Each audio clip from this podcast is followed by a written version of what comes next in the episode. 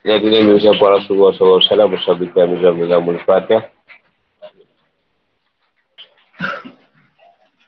Nama Rahim Nabi Syari Sadi wa Yasidi Amri walu Natan Milisan yang kau kau Allah inna qadimu ila kabair dan ikut dengan segala macam macam satu yang dikubia Adus sama wa tiwa al-wa'ar Tafri syain wa fi ini ka'idun au padukana Uqadimu ila kabair segala macam wa nafasim dalam masa ini Assalamualaikum warahmatullahi wabarakatuh Assalamualaikum warahmatullahi wabarakatuh Nah ini tajuk tak segi Rasa surah baru Surah Al-Anfal dan Madaniyah ataupun di Madinah. Ada 75 ayat. Dia tak kita ni tata cara pembagian harta rampasan perang. Surah Al-Anfal ayat 41.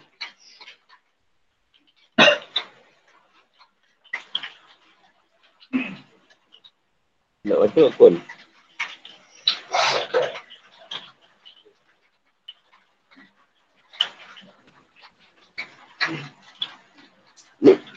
Huwa alamu an-nama Kanimtum Nishai Surah baru tu, Al-Anfal uh, Surah 301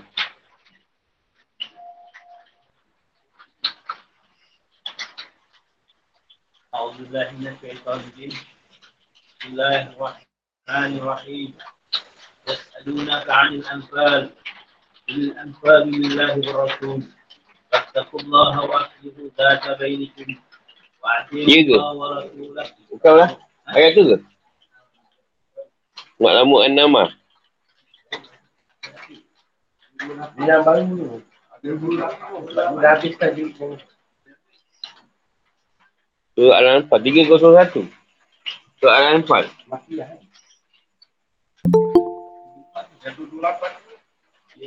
dua lapan. Apa? Oh ini lain. Dulu lapan. Oh betul lah Okey okey okey Minta maaf minta maaf Sekejap sekejap ulang dulu. Ah, walau kau baca dulu, nanti saya ulang sikit pasal surah ni. Baca dulu lah yang tu. Nanti saya ulang sikit. Baca kau baca dulu. Bismillahirrahmanirrahim. Hilang kan? Pertanyaan tentang hukum pembagian harta rampasan perang dan penjelasan sifat orang beriman. Surah Al-Anfal ayat 1 hingga 4. Bismillahirrahmanirrahim. يسألونك عن الأنفال قل الأنفال لله ورسوله فاتقوا الله واصلحوا ذات بينكم وأطيعوا الله ورسوله إن كنتم مؤمنين إنما المؤمنون الذين إذا ذكر الله وجلت قلوبهم وإذا تليت عليهم آياته زادتهم إيمانا وعلى ربهم يتوكلون الذين يقيمون الصلاة ومما رزقناهم ينفقون أولئك هم المؤمنون حقا لهم درجات عند ربهم ومغفرة ورزق Mereka menanyakan kepadamu, wahai Muhammad, tentang pembagian harta rampasan perang. Katakanlah, harta rampasan perang itu milik Allah dan Rasul. Maka bertakwalah kepada Allah dan perbaikilah hubungan di antara sesamamu. Dan taatlah kepada Allah dan Rasulnya jika kamu orang-orang yang beriman. Sesungguhnya orang yang beriman adalah mereka yang disebut nama Allah gementarlah hatinya. Dan apabila dibacakan ayat-ayatnya, pada mereka bertambah kuat imannya dan hanya kepada Tuhan mereka bertawakal. Iaitu orang-orang yang melaksanakan solat dan yang menginfakkan sebagian dari rezeki yang kami berikan kepada mereka. Mereka itulah orang-orang yang benar-benar beriman. Mereka akan memperoleh darjat yang tinggi di sisi Tuhannya. Dan keampunan serta rezeki nikmat yang mulia.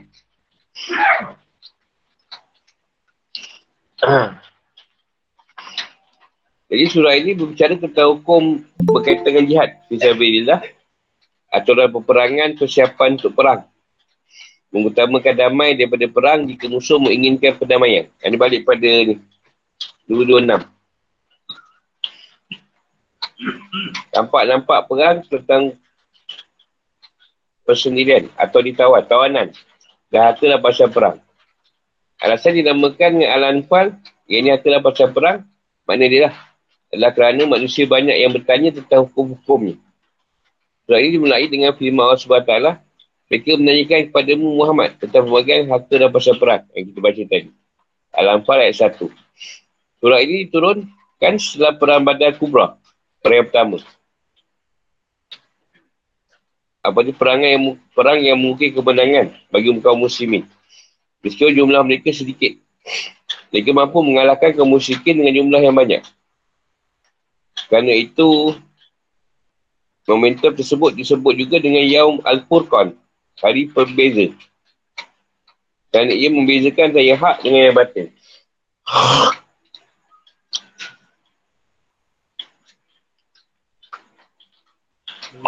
Sebab ini menceritakan keadaan-keadaan Rasulullah SAW bersama kaumnya.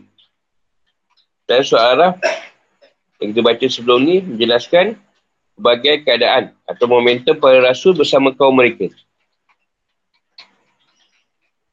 Kandungan surah. Surah Anfal mengandungi banyak hukum yang berkaitan dengan jihad dan peperangan. Yang terpenting antaranya adalah berikut ini.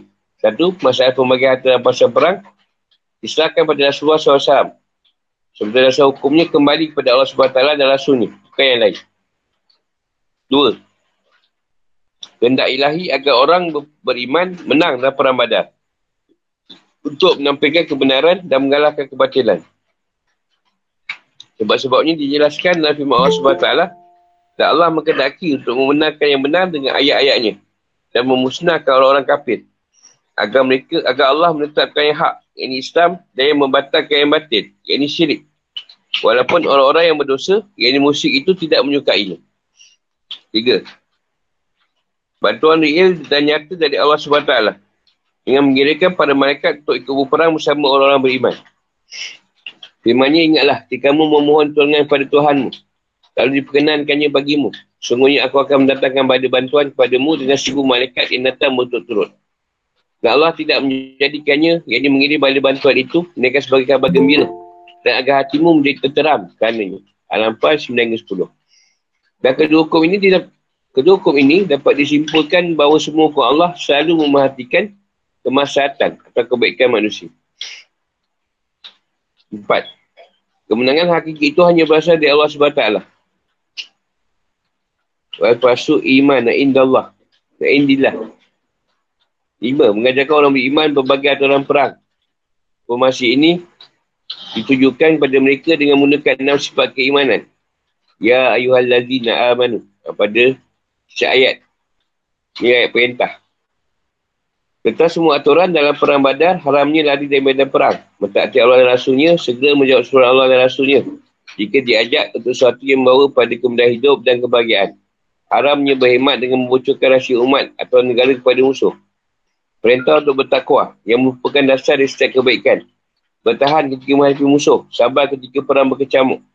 Dan selalu mengingati Allah sebanyak-banyaknya. Selain itu juga terdapat aturan lain tidak boleh berdebat rasul dalam sesuatu yang sudah jelas kebenarannya. Adapun jelas mana yang lebih, lebih baik untuk kepentingan perang, perdebatan dengan cara-cara terpuji atau diskusi lebih dianjurkan. Bincangan. Dengan itu akan tercipta musyawarah yang dianjurkan dalam Al-Quran atau Rasul dengan orang beriman. Kaedah perang lainnya tak boleh menyalahkan dan berbeza pendapat dalam keadaan perang.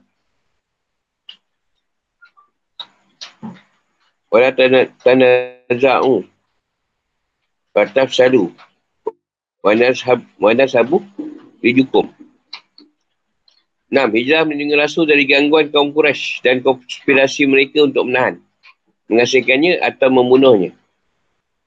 Islam kuzu bika lazi nakafaru. Tujuh. Bencana yang bersifat merata. Tidak akan ditipukan pada manusia sama rasul masih berada bersama mereka. Wa makan Allah yu'adzibahum wa anta fihim.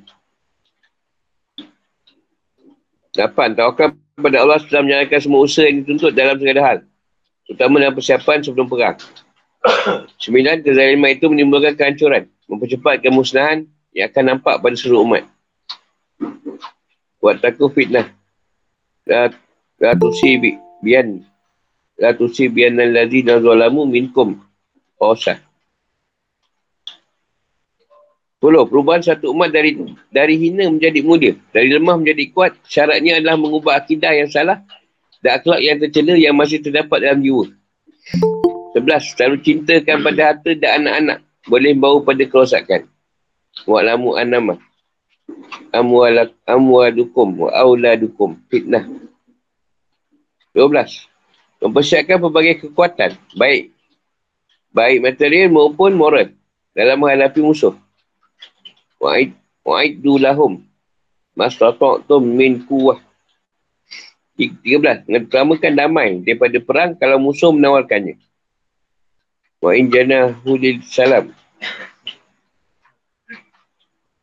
Betul. Fajnalaha wa tawakkal Allah. Sebab wajib memenuhi janji dan kesepakatan. Meskipun akan merugikan kemaslahatan sebagai kaum muslimin. Wa instan syarukum. Fid. Fiddin. Fa'alaikumul nasru illa ala kaumi bainakum. Wa bainahum misak. 15. Lalu menghukum pihak-pihak yang melanggar perjanjian dan bersikap keras terhadap mereka.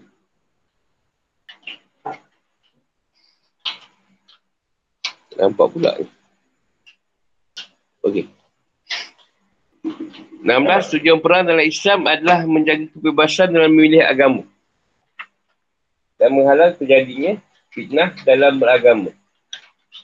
Waqatilihum hatta la takun. La takun na fitnatan wa yakun alladhi nakun luhu lillah. Wa yakun din. Wa yakun din nakun luhu lillah. 17 kaum muslimin adalah satu umat sehingga wajib saling melindungi dan saling tolong-menolong dengan sesamanya. Sementara kaum kafir juga satu umat dan tidak ada saling melindungi. Antara kaum mukminin dan kaum kafir. Allah SWT waladhi waladhina awwaw wan wan nasaru ulaika ba'duhum awliya. Awliya ba'di waladhina kafaru ba'duhum awliya ba'di.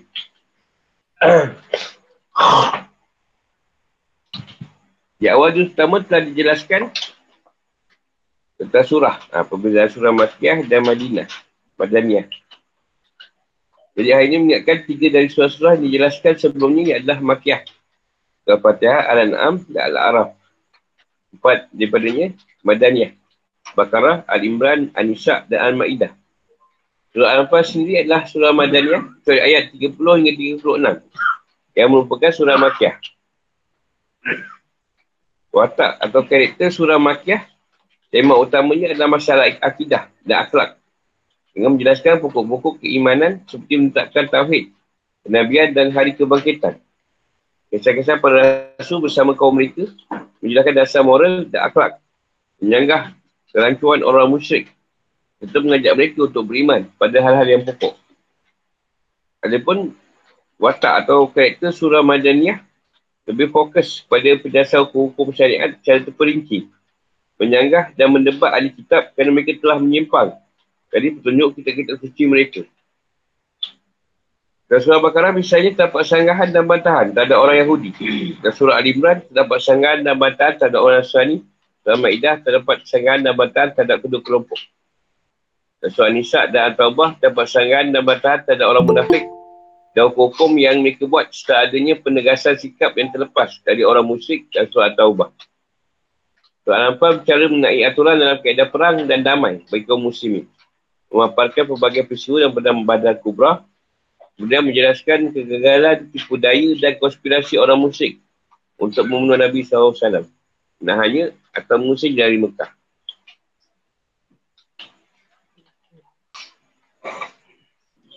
Itu bagi kita penerangan atas surah Al-Anfal. Banyak cerita perang. Hukum. Soal. Yang apa ni? Yas'alun. Yas'alunak. Wahai Muhammad. Asul. Asual. Bertanya. Soal. An. Diri sendiri. Sa'al tu Zaidan malah. Minta harta pada Zaid. Dia meminta lah. Ayat ini bermakna meminta fatwa atau penjelasan. Bukan minta harta. Pertanyaan itu sendiri diajukan oleh orang yang ikut serta dalam perang badar.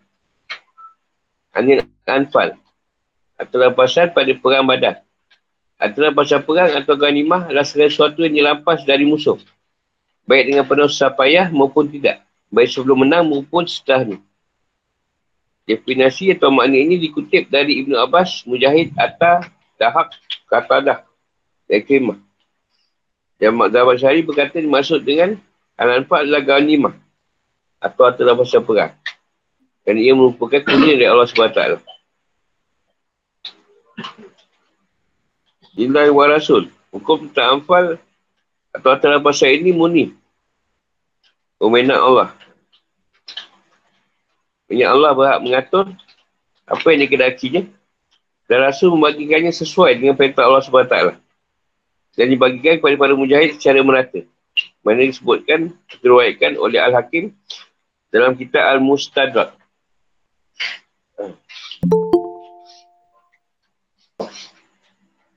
Ya tabainakum, bainikum. Kasih sayang sama kamu, tidak saling bersilang mendapat atau bersanggah. Artinya hubungan yang terjadi antara kamu dengan yang lain. Iaitu kata Islam dijaga dan diperbaiki dengan rasa kebersamaan. Tolong menolong saling merasakan. Utama ke orang lain yang tidak mementingkan diri sendiri atau egois. Ada yang mengatakan bahawa kata zat dalam kalimat ini adalah sifat untuk maf'ul yang dihilangkan. Tak ada ni. Ahwalan zat terbainikum. Ya suruh biha ya ankum. Ya ukum keadaan yang ada antara kamu yang nampak pada kehidupan sosial. Jadi suruh ayat ni banyak membagi hubungan sama kita. Sama manusia tu tadi. Sebab dengan harta tu memang masalah. Jadi gaduh. Terus telah terputus hubungan. Yang ni Ba'in, kamu. Al-Am 94. Jadi Ba'in tu lebih pada pengertian hubungan dan perpisahan. Antara dua pihak. Contoh pemakaian dia, Abi Nabi Syair. Demi Allah, kalau bukan kerana jauh, tak ada cinta. Kalau tidak kerana cinta, tidak ada pengikat hubungan. Lepas kalau cinta dah tak ada, semuanya jadi kosong. Oh, penyair kata lah. Wati wati Allah, awal Rasul lah.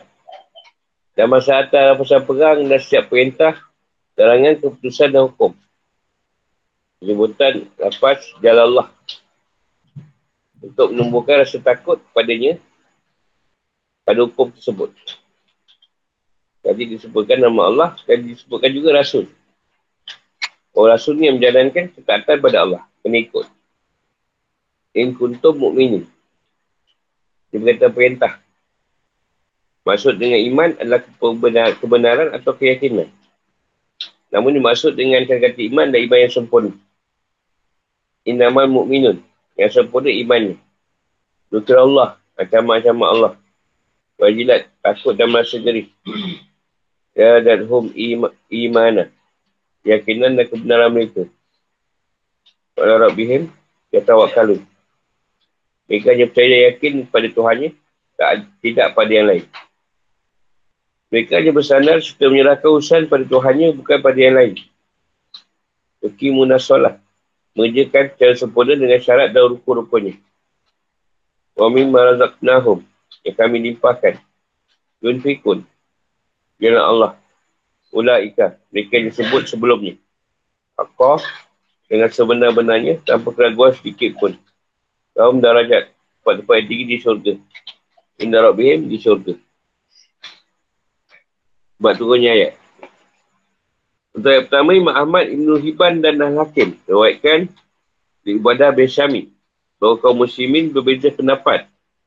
Tentang perang badar dan pembahagiannya. Jadi bergaduh pasal nak membagi harta tu tadi. Dan bertanya pada Rasulullah. Bagaimana harta itu dibagikan? Siapa yang berhak memutuskannya? Kaum muhajirin, kaum masyarakat atau keduanya? Maka tuan ayat tersebut.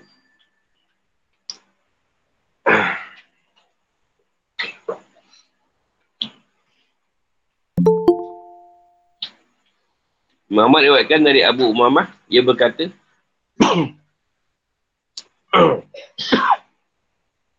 Aku bertanya kepada Ubadah bin Samit tentang harta pasal perang. Lalu ia berkata, ayat tersebut turun. Kenaan dengan kami pada perjuangan perang badar. Dan ia turun ketika kami berbeza pendapat tentang harta pasal perang. Sampai-sampai kami sudah kehilangan akhlak yang mulia ketika memperdebatkannya.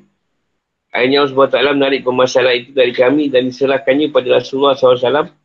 Rasulullah SAW membagikannya secara sama rata pada seluruh kaum muslimin. Abu Daud Nasai, Ibn Iban dan Al-Hakim berkaitan dari Ibn Abbas. Ia berkata Rasulullah SAW bersabda, Siapa yang berhasil membunuh seorang musuh, ia berhak mendapatkan ini dan ini. Siapa yang berhasil menolong seorang musuh, ia akan mendapatkan ini dan ini.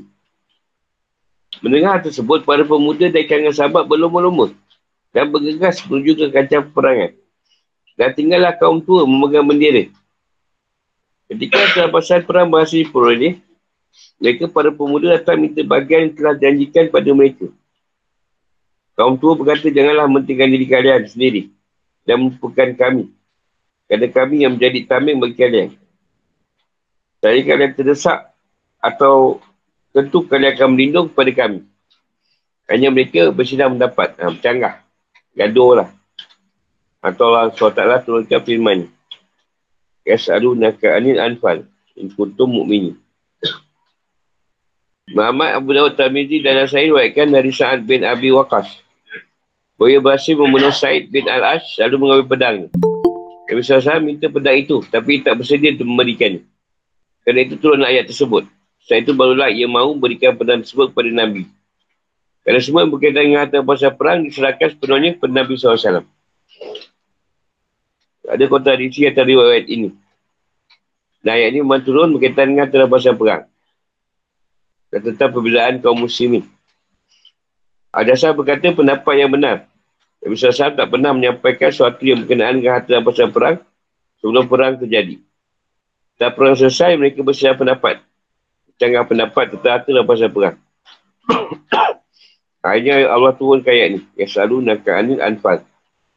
Mana Allah menimpakan masalah harta dan tersebut kepada Nabi SAW untuk diberikannya pada siapa pun yang ia kendaki. Nabi SAW membaginya sama rata pada para mujahidin. Kehalalan harta dan perang adalah sesuatu yang Allah khususkan untuk umat Islam. Itu masuk salah satu watak atau karakteristik Islam. Dan dari hadis yang terdapat dalam Sahih dari Jabir. Rasulullah SAW bersabda, Aku diberikan lima hal yang tidak pernah diberikan kepada seorang pun sebelum tu. Dan Nabi menyebutkan hal tersebut. Sampai pada sabdanya. Dan dihalalkan harta dan perang untukku dan tak pernah dihalalkan untuk seorang pun sebelum tu. Rasulullah ni pun dihalalkan atas pasal perang. Jenuh menyetut ni, temput.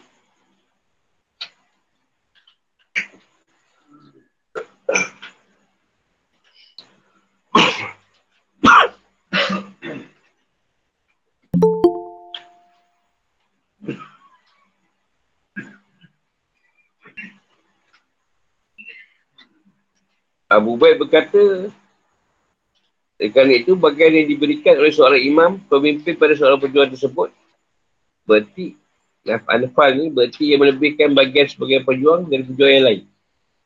Selain bagian yang memang sudah menjadi hak mereka. Hal ini lakukan sesuai dengan sejauh mana manfaatnya terhadap Islam dan sejauh mana kerugian yang ditimbulkannya terhadap musuh. Jadi, atau pasal perang ni beri motivasi untuk mereka berperang.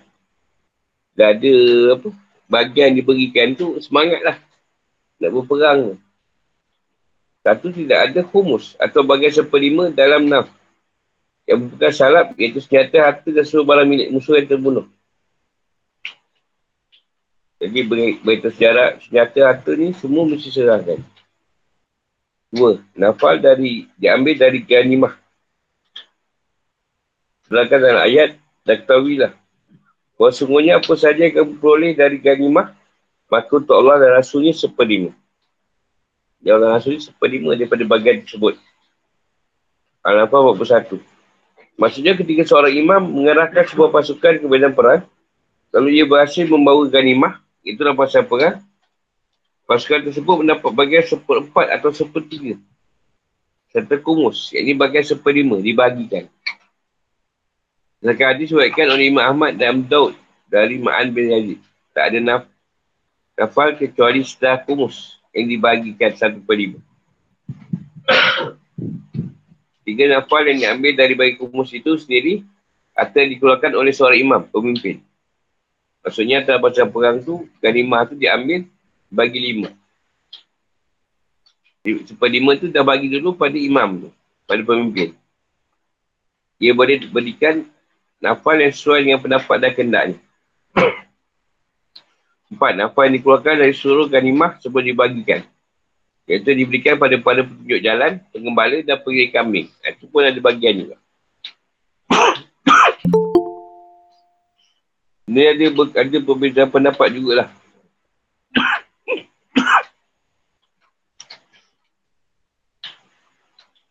Imam Syafi'i punya pendapat kena bagi dulu satu per lima. Yang lain jangan bagi dulu. Nabi kata, Nabi berat dapat seperlima dari kumus atau bagian. Kesiap ganimah. Untuk ketiga diberikan pada pasukan yang diutus oleh Syed Imam.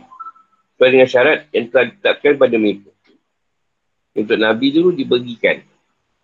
Seperlima tu. Baru pada yang lain. Dapat Imam Malik dan Abu Hanifah sama dengan dapat Imam Syafi'i bahawa Al-Anfal itu merupakan pemberian oleh sang imam dari bahagian kumus sesuai dengan istihadnya Al-Anfal dalam 4 per 5 Rasulullah SAW bersabda Aku tidak berhak atas apa yang diberikan Allah pada kalian. Kami medan perang kecuali kumus satu per 5 tu. Dan kumus itu pun akan kembali pada kalian. Walaupun kepada Rasulullah tapi Rasulullah masih bagikan balik. Harta tu Kerana mazhab maliki mengatakan bahawa nafal ada dua bagian. Ada yang boleh dan ada yang makruh. Nafal yang boleh adalah yang setelah perang. Yang makruh adalah sebelum perang terjadi, diumumkan.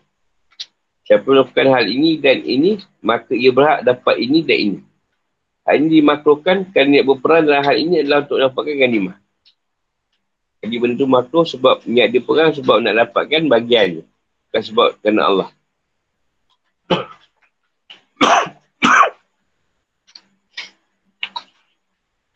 Tapi yang penting ya, sebab benda ni banyak benda dia panjang kita ambil yang yang perlu dibacakan.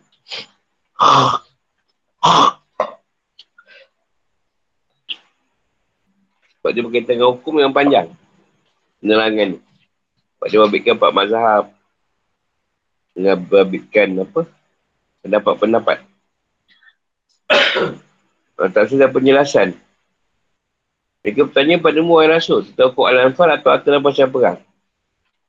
Pada siapa saja dibagikan dan bagaimana cara membagikannya.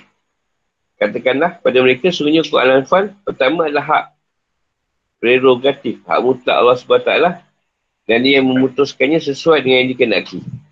Dia hak Rasul. Dia akan bagikan pada kalian sesuai dengan yang diperintahkan Allah SWT. Jadi masalah terapasan yang perang, atau pasal perang, diserahkan sepenuhnya kepada Allah dan Rasul ni. Ayat ini bersifat mukamah yang diperincikan dan dijelaskan oleh ayat yang lain dalam surah yang sama. Dan ketahuilah sungguhnya segala yang kamu peroleh sebagai bahasa perang, maka seperlima untuk Allah, Rasul, kerabat Rasul, anak yatim, orang miskin dan Ibn Sabil. Jika kamu beriman kepada Allah dan kepada apa yang kami turunkan kepada hamba kami Muhammad, yang hari Furqan. Iaitu pada hari bertemunya dua pasukan. Allah Maha Kuasa atas segala sesuatu. Harapan 41. Jadi ayat ini bukan menghapuskan ayat sebelumnya. Tapi nak menjelaskan tentang pembagian harta pasal perang. Perlima itu untuk pihak-pihak ini sebutkan. Sebab perlima lagi untuk orang-orang yang mendapatkannya. Namun, sekarang ketika masalah ketetaan sudah terorganisasi dan dah ada gaji tetap untuk setiap tentera, aturan pesan tersebut diserahkan pada negara. Sekarang tak ada dah. Dan semua orang dah dapat gaji dia setiap bulan. Di antara pasal tu negara ambil. Tak ada lagi masalah pembagian. Sesuai dengan penyerahan kewenangan ini, seorang penguasa atau imam boleh berikan nafal kepada tentu siapa pun yang dikedakinya untuk memotivasikan mereka dalam bertempur. Sebagaimana disebutkan Nabi SAW ketika di perang Hunain. Bagaimana oleh Syekhan, Abu Dawud dan Timizi. Dari Abu Qatadah. Siapa yang membunuh seorang musuh, ia berhak mendapatkan salapnya. Ini senjata, harta dan seluruh barang milik musuh tersebut.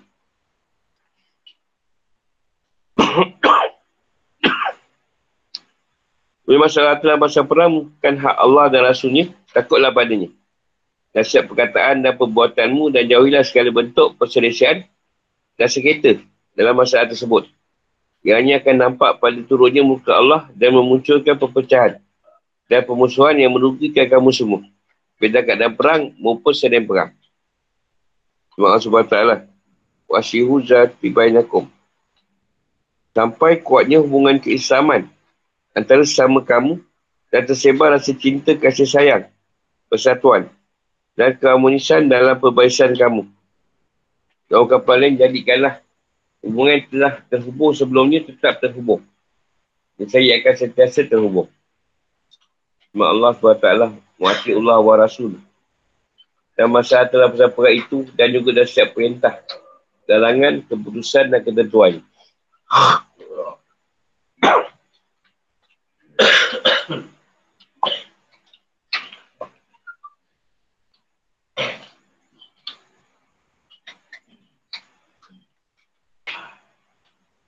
Ketiga hal ini takwa pada Allah memperbaiki hubungan sesama dan mentaati Allah dan Rasulnya sangat bergantung kepada kesalahan masyarakat Islam. Kerana dia lah yang mampu menciptakan sifat konsisten dan komitmen terhadap hukum syariat. Baik secara sembunyi maupun terang-terangan. Dia juga mampu menentukan kalimat dan barisan.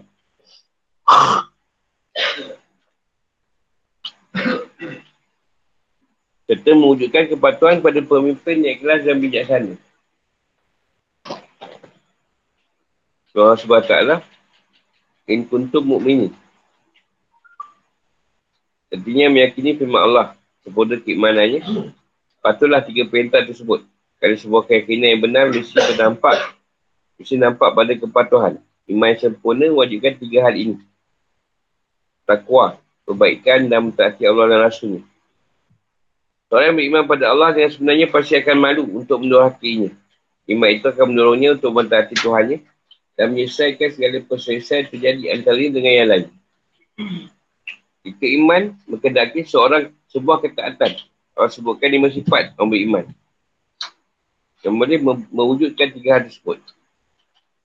Kalau berfirman, inamal mu'min, mu'minun. Wajilat kulubuhum.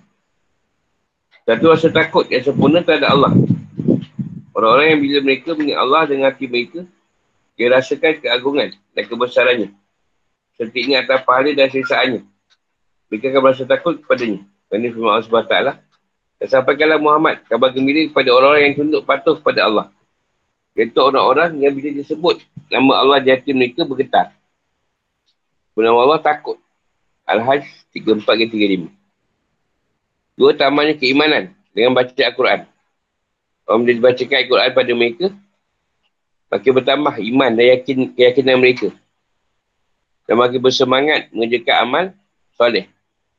Kerana banyaknya dalil dan seringnya dalil itu dibacakan akan buat keyakinan bertambah dan kuat.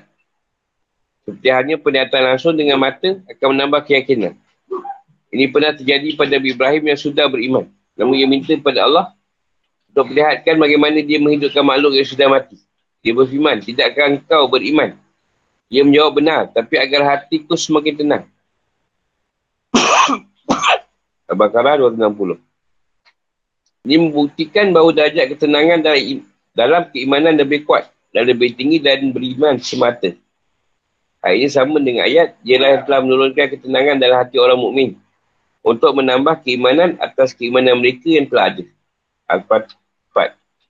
Dia yakin, tapi dia nak bertambah yakin lagi. Ha, tu maksud dia.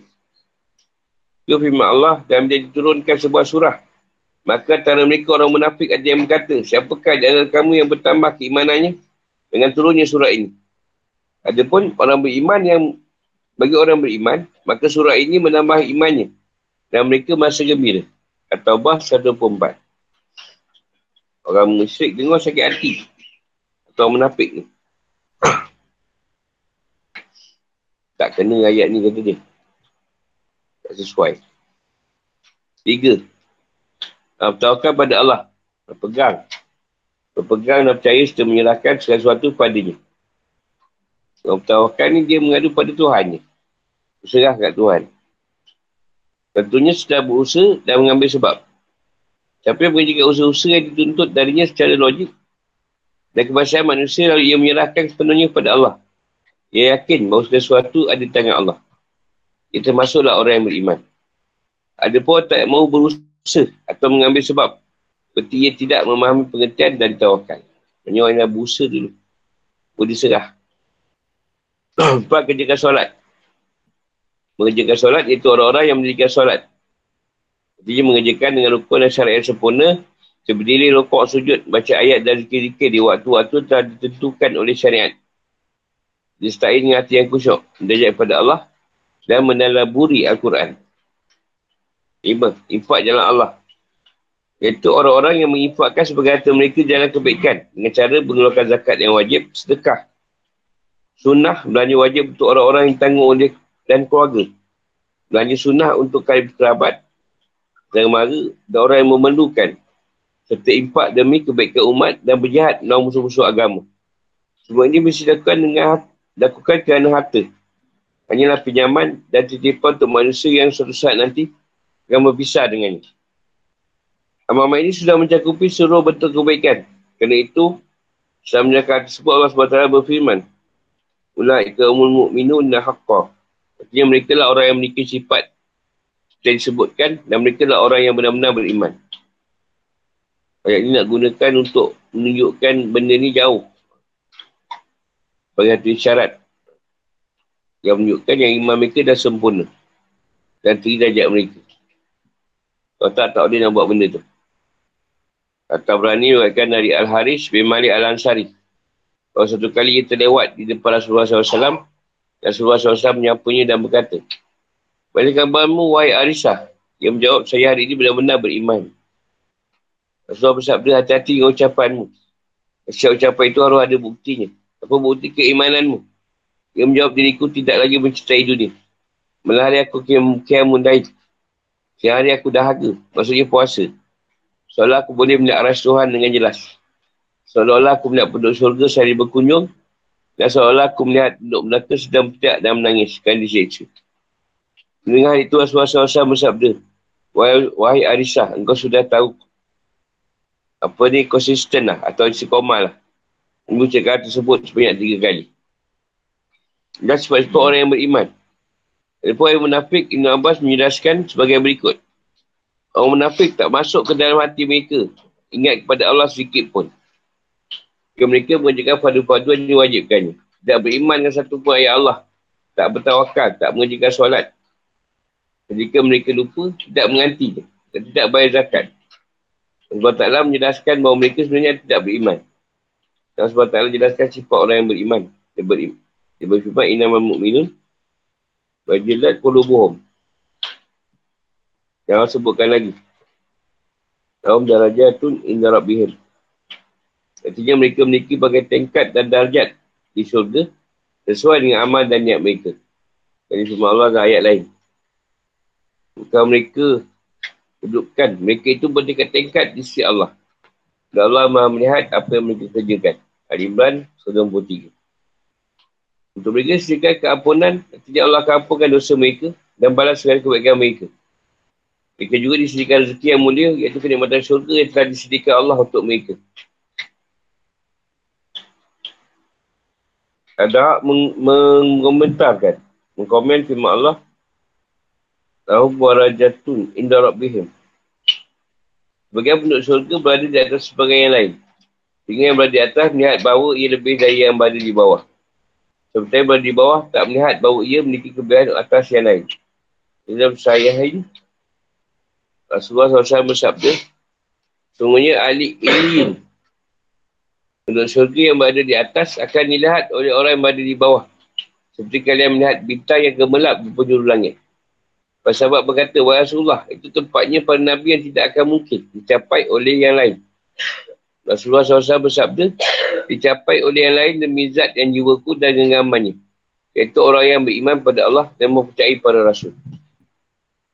Hadis lain daripada Abu Syed Al-Qudri. Ia berkata, Rasulullah SAW bersabda, Sungguhnya penduduk syurga akan menatap pada mereka yang berada di derajat tertinggi sebagaimana kalian menatap ke arah bintang di penjuru langit. Dan sungguhnya Abu Bakar dan Umar ada bersama mereka. Dan akan bahagianya keduanya. Jadi derajat orang beriman berbeza-beza di akhirat. Demikian juga dengan para rasul. Mereka juga berbeza-beza derajat. Sesuai dengan firman Allah SWT. Rasul-rasul itu kami lebihkan sebagai mereka dan sebagai yang lain. Al-Baqarah 253. Sebab Allah juga lebihkan orang yang berhijrah dan berjihad dari selain mereka. Dan berfirman, dia berfirman, orang yang beriman, berhijrah dan berhijrah jalan Allah dengan harta dan jiwa mereka adalah lebih tinggi darjah ini Allah. Dan mereka lah orang yang memperoleh kemenangan.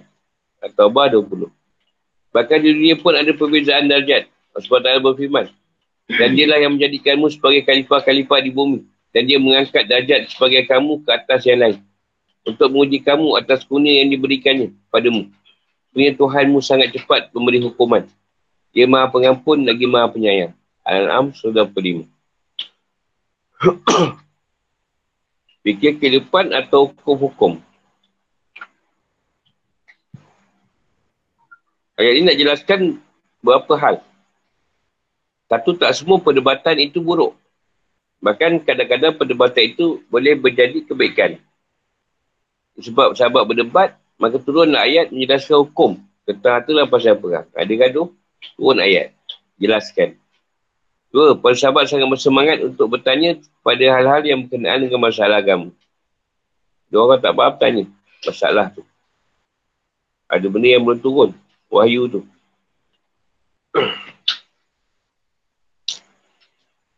Allah SWT adalah sumber segala hukum syariat. Tunjukkan segala macam hukum adalah kepada Allah, kemudian kepada Rasul. Tidak kepada yang lain. Pembagian dalam bahasa perang secara aplikatif yang utamalah diserahkan pada Rasulullah SAW.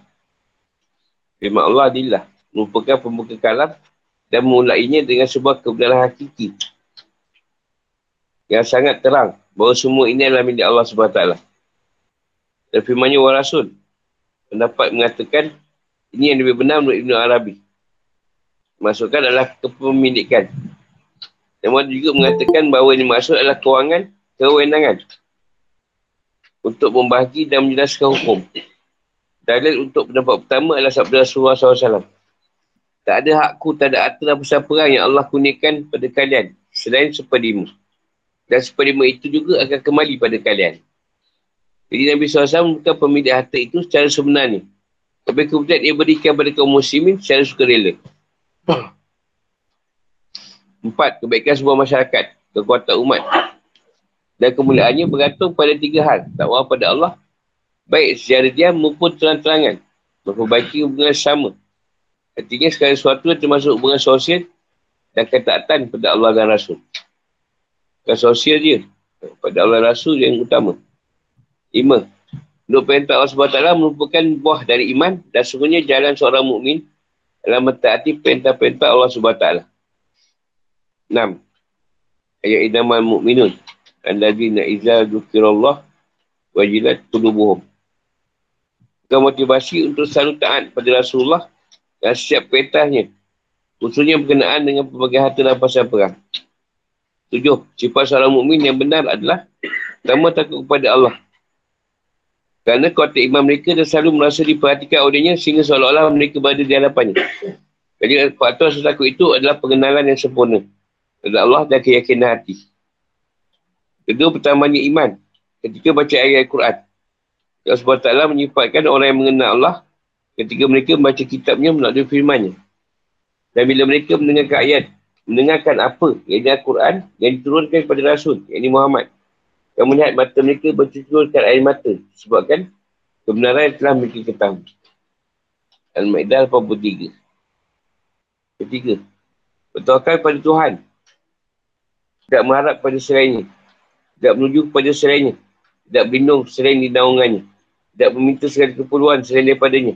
Tidak berharap selain padanya. Dan mereka mengetahui bahawa apa yang dikendakinya akan terjadi. Dan apa yang tidak dikendakinya tidak akan terjadi. Dan dia yang maha berkuasa penuh dan kerajaannya. Tak ada sekutu baginya. Tak ada yang boleh membatal hukum. Jadi sangat cepat sesaannya. tempat menikah solat. Kadang-kadang berkata, bila solat adalah mengerjakannya pada waktu yang telah ditentukan. Jaga wuduk, rokok dan sujudnya. Kelima, menafkahkan apa yang telah Allah rezekikan jalan Allah. Artinya adalah kebaikan. Kapan firman Allah, Ulaika humun mu'minu lahaqah. Tunjukkan bahawa sesuatu itu mesti ada buktinya. Ha, seperti kita risah tadi. Ada seorang bertanya kepada Asal Basri, Wahai Abu Said, apakah kau seorang beriman? Asal jawab, iman itu ada dua macam. Kau tanyakan, adalah iman pada Allah, pada mereka kitab-kitabnya, rasul-rasulnya, surga, neraka, hari berbangkit dan hari isap, maka aku beriman pada semua itu. Tapi jika yang kau masukkan dalam iman, ada iman dalam firman Allah, Innamal mu'minun dan lazina idza dzukirallah wajilat qulubuhum. Sampai firman-Nya ulaika humul mu'minun haqqan. Maka demi Allah aku tak tahu apakah aku termasuk antara mereka atau tidak. Dia kata kalau yang pertama tu aku beriman. Yang kedua ni tak boleh nak cakap. Berkaitan dengan ketakwaan. Sebab iman tu nyata dengan Islam. Bila bertambah dan kurangnya iman.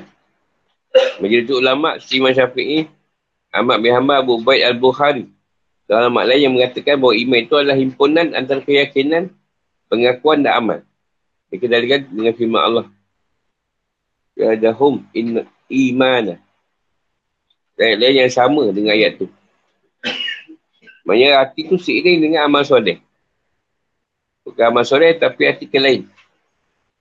Jadi keimanan itu hanya pengetahuan dan pengakuan semata-mata. Itu tak boleh digadakan ia bertambah. Mereka juga mengatakan bahawa iman itu merupakan himpunan dari tiga rukun tersebut. Keyakinan dengan hati, pengakuan dengan lidah dan diamalkan dengan anggota tubuh. Berdasarkan firman Allah ketika menjelaskan sifat orang yang beriman. Ulaika umul mu'minun nahaqah. Jadi menunjukkan, ayat ini menunjukkan seluruh sifat. Termasuk dalam makna iman.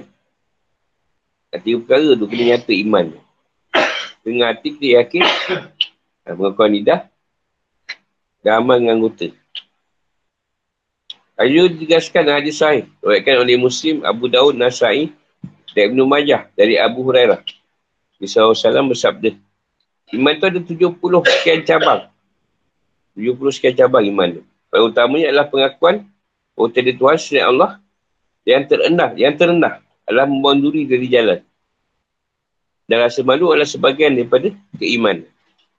Tak ada malu tu belum nak beriman lagi. Allah Allah. Ini semua ayat hukum. Panjang-panjang sikit. Ayat yang tak payah kupasah. Memang dia dah kupas siap-siap. Bila masa sekarang tak ada berkaitan tu. Sekarang lah. Akan datang Allah Allah. Sebab dia berkaitan gaji dah bayar. Apa ni kau nak minta? Perapa bukan perapa. Rasanya yang banyak merampas ni polis rasanya. Apa rokok, ampas, apa? Dadah. Macam-macam lah. Kalau askar tak ada apa dia ampas. tak tanya boleh tanya. Soalan. Temput juga baca ayat ni. Berat kot. Tak ada gaduh kan pasal duit kan. Itu baca punya duit. Sesak ampas. Legaknya lah kot. Dah, dah ujung-ujung ni macam okey sikit.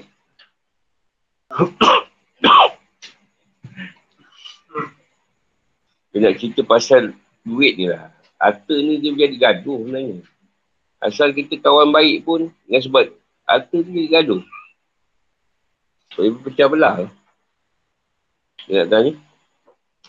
Lain pun tak apa. Selain sebab dah sudah lah sampai situ. Sebab yang lepas ni panjang sangat.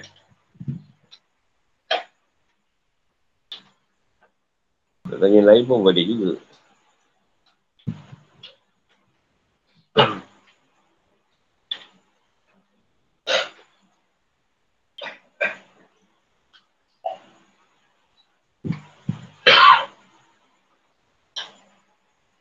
Nak begitu surga tu bertingkat. Ha, dia tujuh tingkat. Yang meletakkan lapan tingkat. Jadi nikmat dia tak sama. Bawah tu pun tak nikmat pun ada tu nak nak nak minta Tuhan juga balik kat dunia. Sebab macam tak cukup amal aku, dapat yang bawah sekali. Kau boleh nak dekat atas. Jadi kalau dekat atas, semuanya sanggup tak? Susah payah. Kerana Allah tadi. Jadi, Sayyidina Umar, contohkan Rasulullah, contohkan Sayyidina Umar dengan Abu Bakar ni. Bakar Sayyidina Umar ni. Kalau dia baca teruk keadaan ni. Berjuang dengan Rasulullah. Mereka tanya pun, macam-macam ujian. Fitnah banyak. Kau buat fitnah, kata sesat sekali dua je, penawar ke? Ini fitnah bukan sekali dua. Sampai sekarang. Dah tak ada pun fitnah lagi. Dah tak ada dah. Yang lama dah wafat. Hidayah lah duduk kat situ. Paling tinggi. Jadi kalau tengok Rasulullah bagi dua sahabat ni nama.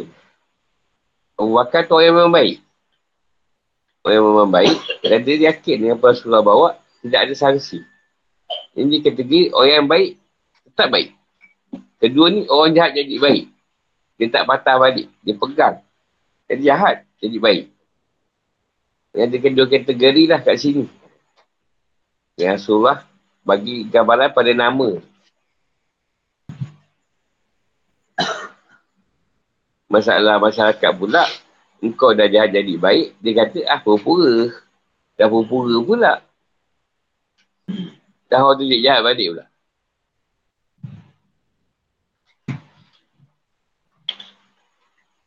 Kita ni, kalau duduk kampus ni, susah. Kalau keluar, okey kan. Kalau kampung, penerimaan orang lain. Dia kata berhijrah. Kalau kampus ni, payah.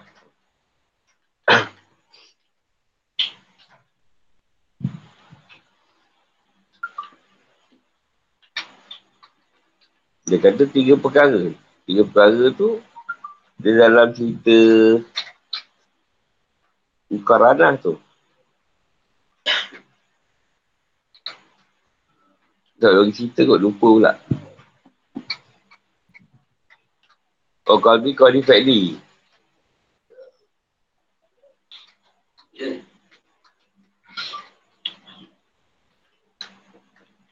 Sama dengan niat. Kedua dengan perkataan lidah.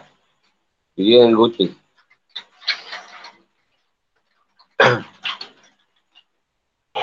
Jadi itu dalam solat lah. Niat dah tentu ada niat nak solat.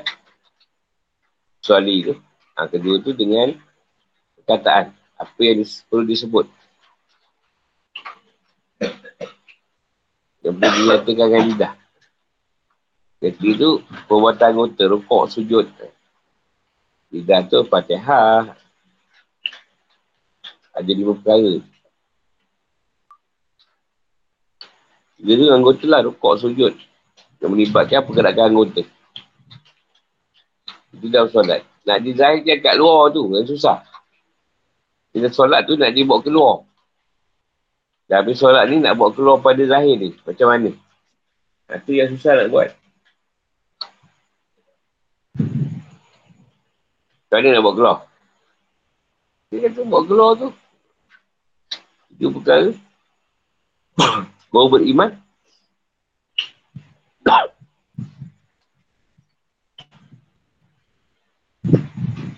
Pertama kan solat tu kan kita usul itu.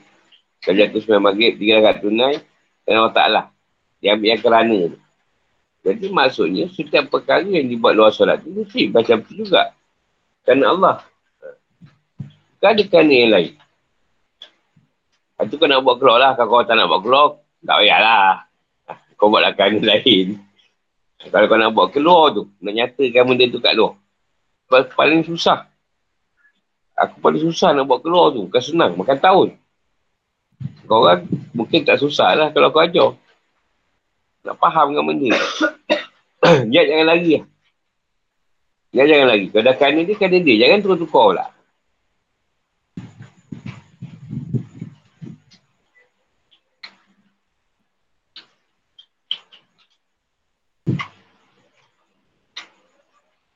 Kedua tu berkaitan dengan lidah. Kataan. Benaran dia panggil. Contoh kau, kau kata kau dah janji nak pergi, kau pergilah. Walaupun tu tak jadi. Contoh lah, contoh. Kataan. Okey, kita jumpa ni esok, kata akak. Jadi aku nak pakai benda tu. Kau tu tak jadi juga. Tak jadi pergi. Aku kena suruh pergi juga. Sebab kau dah cakap. Kau pergi lah, pergilah kakak tu ronda-ronda balik. Ha, nak mengekalkan kata tu lagi.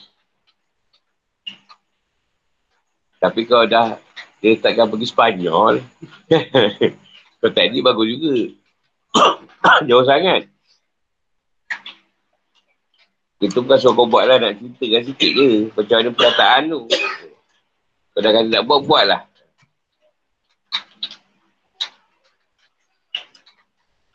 Tapi kalau parti yang kau undi menang, janganlah kau perkataan kau nak, nak naik motor bogel serus agil ni.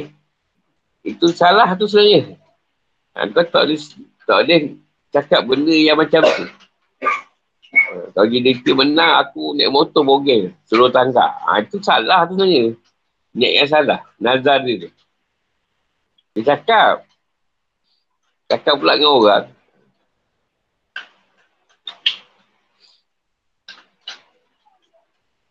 Dan setiap benda yang berkaitan lidah, kena buat dengan anggota. Kena gerakkan lah. Jalanlah kita anggota tu.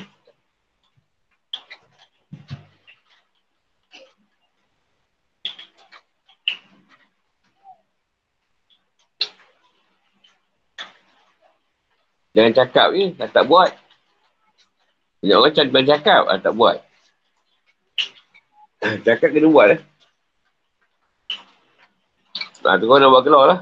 Solat tu keluar. Benda nyata kat luar.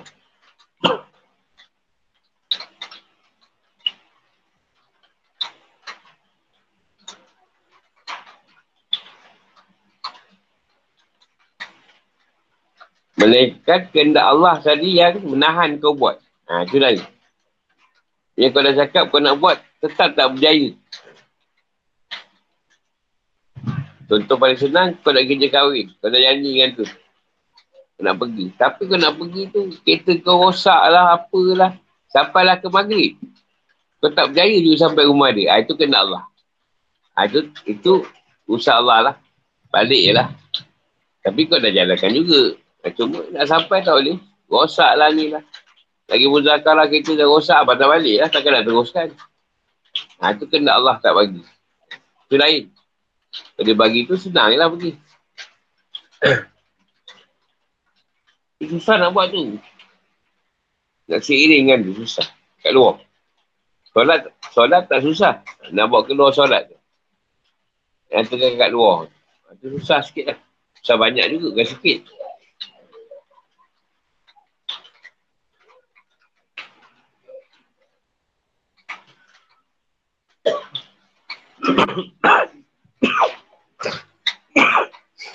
Betul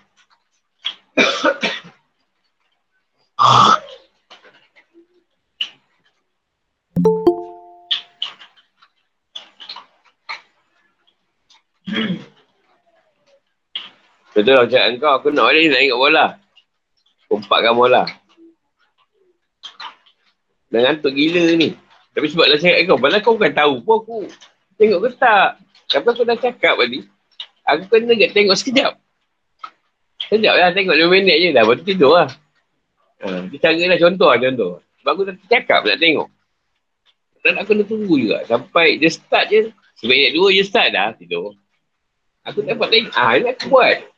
Ha, padahal kau bukan kisah pun. Kelantak, aku cakap je. Tapi aku buat tu. Itu yang susah tu. Kau tak ngantuk nak mampus kan?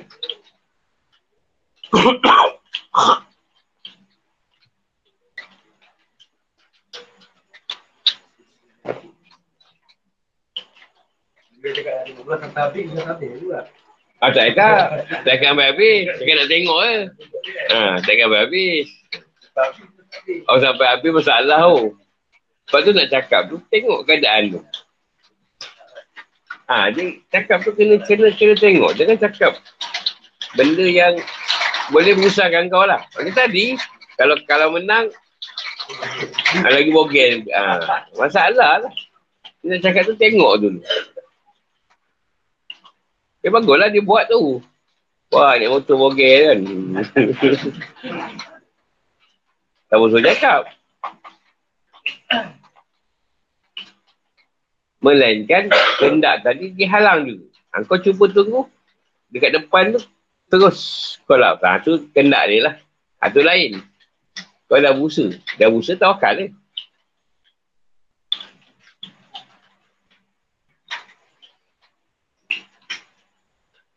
Ha, banyak perkara lah benda tu. Tu nak cakap tu, kita tengok dulu. Dia cakap tak buat.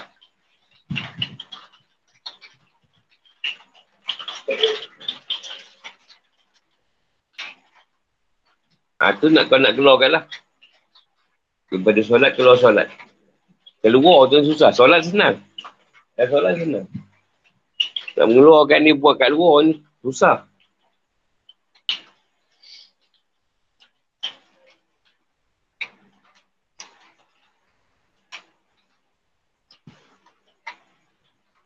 Macam wahyu turun, boleh habis simpan dulu.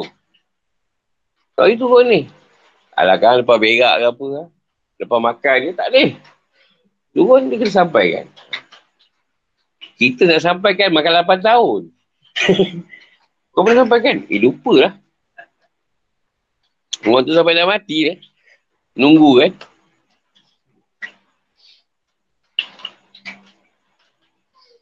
Alah, contohlah kau belajar. Hari ni, kau belajar apa? Kau balik kan orang tanya. Ini kau. Ha.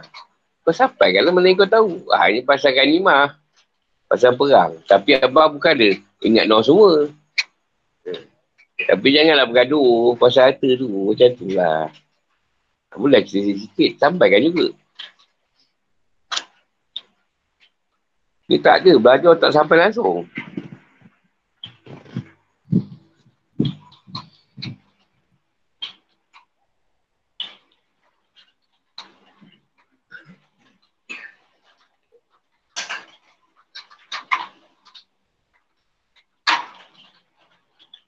Kita ambil contoh personal lah hukum. Hukum. Hukum pekah. Ha, Tuan letakkan yang boleh ceraikan isteri tu suami. Kalau Allah letak isteri boleh ceraikan suami. Macam bangsa lain lah. Ada agama lain. Apa masalah dia ni? Kau rasa-rasa?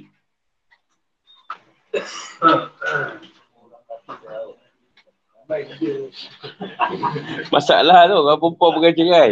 Aku rasa kalau lelaki pegang talak. Lama nak pada tiga tu. Perempuan tak lama. Perempuan takkan lama tak tiga kau tu dia pegang. Rasa kau sebulan dah kena tiga. Dah balik kampung nampaknya. Dah, dah tak nak tiga rumah. Kita ni ada juga satu, dua, tiga. Dia tak ah, abang ni. Scanner lah. Tiga terus. Sebab dia emosi kan. Dia nak nafsu. Ha, dia tak ada kira ketika tu dia marah. Ha, kau marah boleh kawan lagi. Oh, parah kita semua tahu.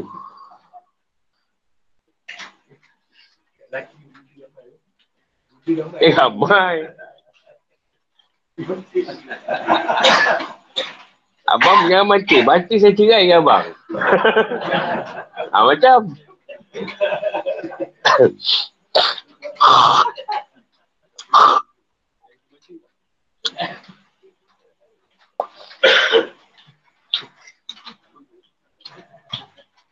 Perempuan paling tak, dia, dia cabung kau satu je. Kalau dia mancing tak dapat. Ha. ha okey lagi. Sehari tak dapat. Ha. Esok takkan tak dapat lagi. Ha. Esok tak mancing. Tapi kalau, kalau perempuan tak.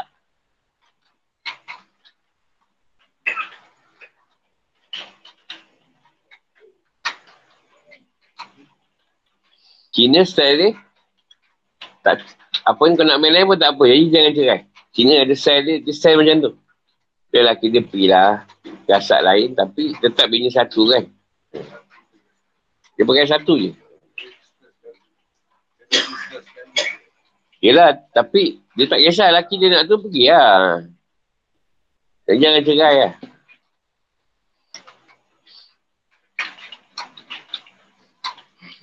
Ha, tu contoh lah. Maknanya setiap perkara tu Tuhan dah dah tahu benda tu. Dah mahu mengetahui keadaan tu.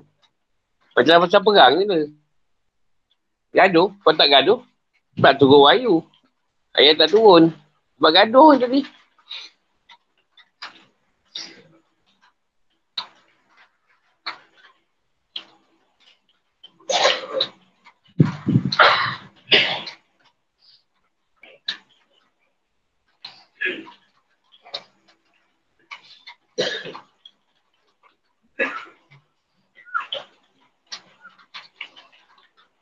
Saya tanya.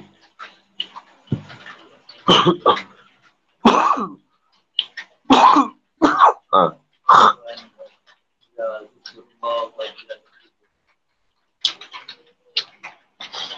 Ha.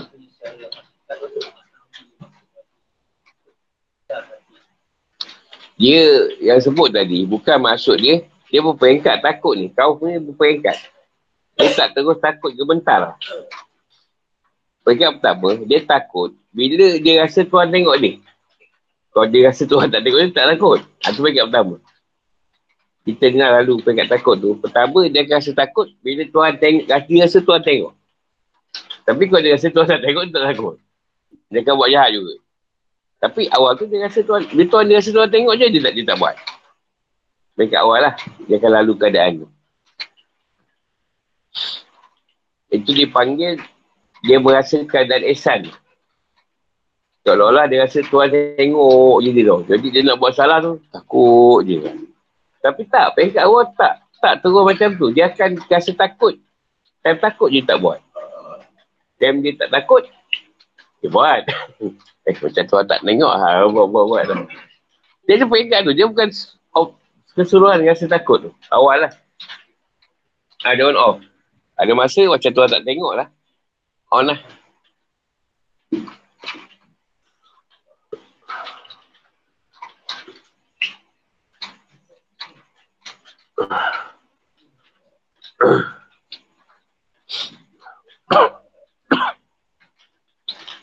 Kadang kedua, dia beramal ibadat sebab takut dengan Tuhan. Dia akan buat-buat benda amal ibadat ni sebab dia takut dengan Tuhan hukum ni. Dia akan buatlah amal ibadah. Kalau tak buat ni kan, masuk neraka ke dia. Peringkat kedua lah.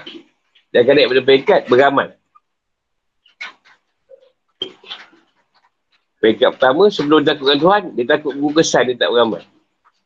Ni tak beramal ni kan aku tahu tak beramal kena marah. Contohlah.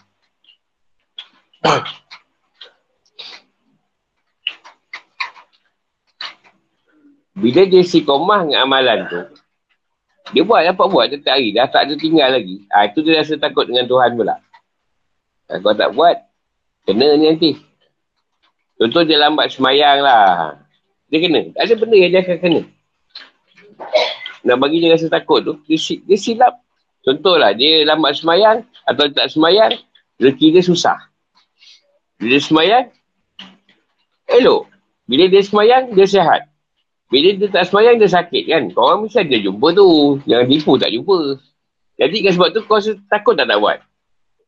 Eh, kau mesti buat. Kau tak buat nanti kena. Uh, kan? Kan kau tak lalu tu. Tak tak, tak rasa takut. Ha, tu peringkat kedua lah. Awal tu dia on off. Kalau macam dia rasa Tuhan tengok dia kan dia sembahyang.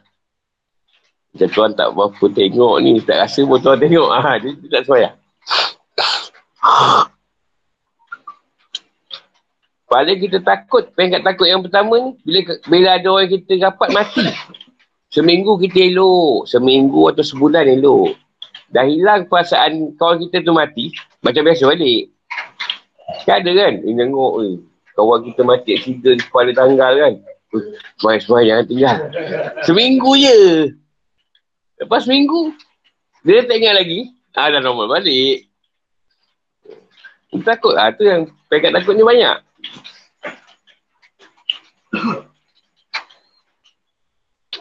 Amal ibadat sebab kalau tak buat kena. Contoh kau tak, kau tak, ada orang tak sedekah, kau tak bagi, hati kau akan rasa tak sedap kan? Ha, jadi dengan sebab tak sedap tadi, asal orang tak sedar kau bagi. Kau akan bagi sebab kau dah pernah kena. Bila kau tak bagi seorang tu sedekah, kau akan rasa sampai ke malam tak ada tidur. Kau asyik je. Salah aku tak bagi mati tadi. Ha, jadi dengan sebab tadi tu, kau asyik pergi je lah. Walaupun sikit, Tak banyaklah berkaitan dengan ibadah tu. Macam-macam lah. Dengan sebab Tuhan, kau tak buat benda yang baik tadi, Tuhan kena kau. Ha, kau rasa takut kau tak buat. Ha, tu belum gementar lagi tau. Belum gementar lagi. Dia rasa, oh, tak buat ni kena ni.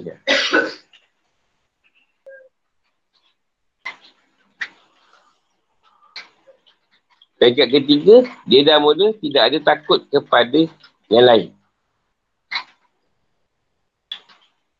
Jin ke setan ke, manusia ke. Ketika ni ada dalam perasaan dia Tuhan. Guru ke, tak kisahlah. Siapa ke. Nabi tak takut. Dia takut Allah je. Sebab apa yang sini dia takut? Peringkat ni. Peringkat ni tak takut dengan yang lain. Takut Tuhan ni. Sebab apa? Sebab apa? Tak, tak. Dia ada lagi sebelum tu. Kalau yang tu dia pekat bahasa ilmu. Apa nak sebut? Macam ada zaman asal Basri. Tak baca ayat Quran ni boleh dengar mati. Dengar Quran ni takut sampai mati. Mana pernah baca lah buku-buku sufi ke. Ha. Ada yang dengar Quran tu. Oh, mati. Takut dia dengan Tuhan.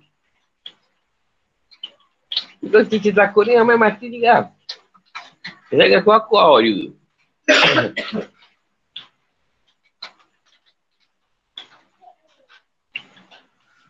Bila kita bahas, siapa yang campak rasa takut tu?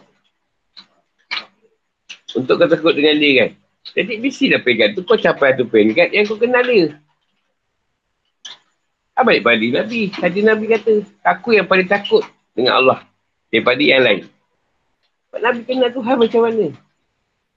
Sesat lagi tak tahu apa yang dia nak buat ni. Sesat ni, sekejap lagi ni tak tahu. Kalau kau tu yang kasi takut tu, sebab Tuhan boleh buat sewenang-wenang ikut suka ni. Itu masalah.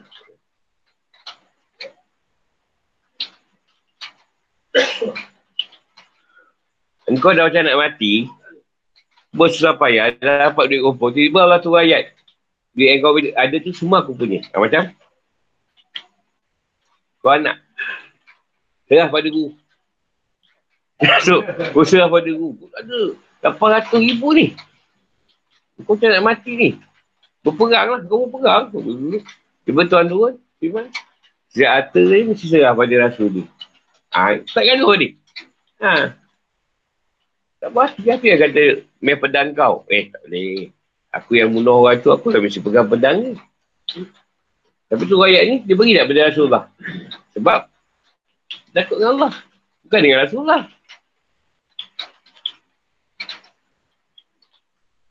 Sebab apa ni? Belum, belum dapat jawapan, belum keluar. Jawapan belum bagi. Ketauhidan. Orang bertauhid, dia bertauhidkan Allah, mesti dia takut dengan Tuhan. Dia tak bertauhid, takut. Kau tak belajar tauhid, belajar fiqah, mana takut? Tak ada lah. Kau lebih takut kan kentut masa solat tu daripada Tuhan ni. Sebab kau kena ulang lagi sekali. Betul, saya. Kan? Kau takut kau kentut. Janganlah kentut ni. Aduh, ni dah last nak beri salam ni. Tak takut kau Allah. Kau lebih takut kan kau kentut waktu solat tu. Ha, apa kau nak ikat apa? Janganlah kentut. Ni dah dah hujung ni. Dah sikit je. sikit je lagi. Cepatlah imam pergi salam. Selamat no pergi salam lah. Aku lepas baca tayat air tu, aku ada doa aku. Doa lepas tayat air tu kan. Memang lama sikit. Kau pula memang dah, memang dah sikit je lagi lah. Sebab kalau kau kentut, syarat je kau kena ulang. Kan? Kau lebih takut kau kentut tu daripada Tuhan tu sendiri. Ha, macam. Kalau kau takut Tuhan, kau kentut je lah. Kan lepas tu kau ambil sebayang, kau sebayang. Kan ada masalah pun. Yang kau nak risau kau kentut, kau kentut ni. Takut kau kentut pasal apa?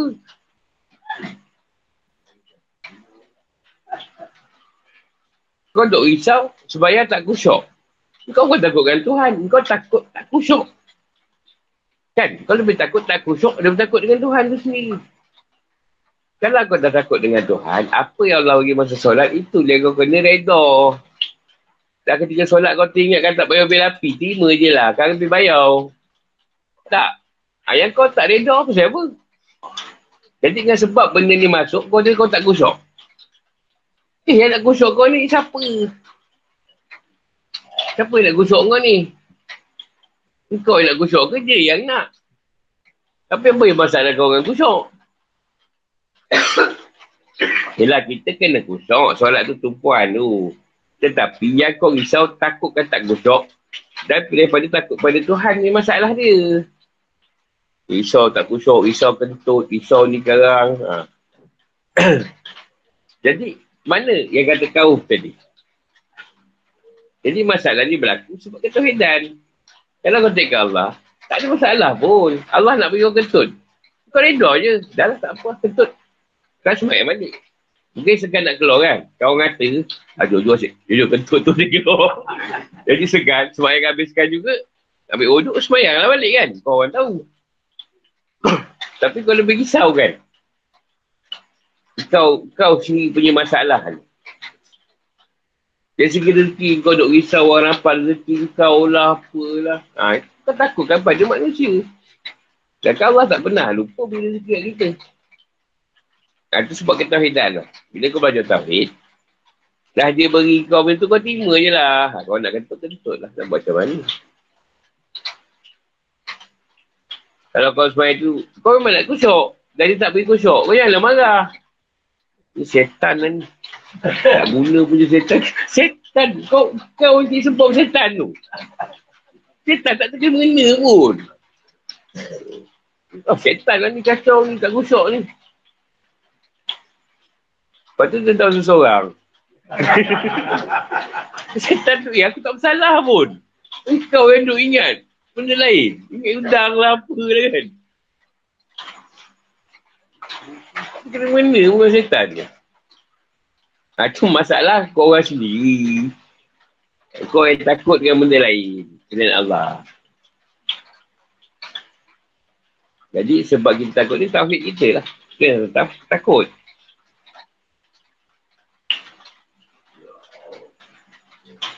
Kita takut dengan Tuhan. Pasal dia tu maha tak. Kau ada beri takut. Eh, dahsyat. Oh. Dahsyat. Kau kau rasa ke?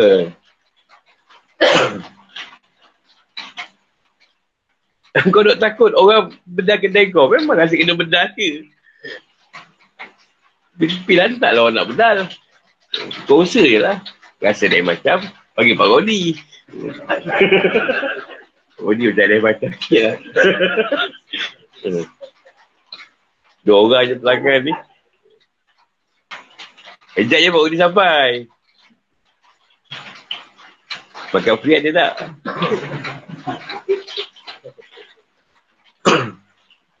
no, kot. Ha. Jadi pengkat tu memang gementar lah. Memang takut je. Rasa takut je. Apa ni tuan nak buat? Apa lagi tuan nak buat ni? Takut je. Ni kalau kerja ni Jangan terajak ni kan. Dia lantak lah terajak ke apa. Belasah je lah. Penat lah jaga tu orang ni. Eh, penat tau. Nak jaga cakapan supaya eh, supaya tak menyakitkan orang. Eh, penat lah. Nasib orang sakit hati, sakit hati lah kau seorang. Awak yang tahu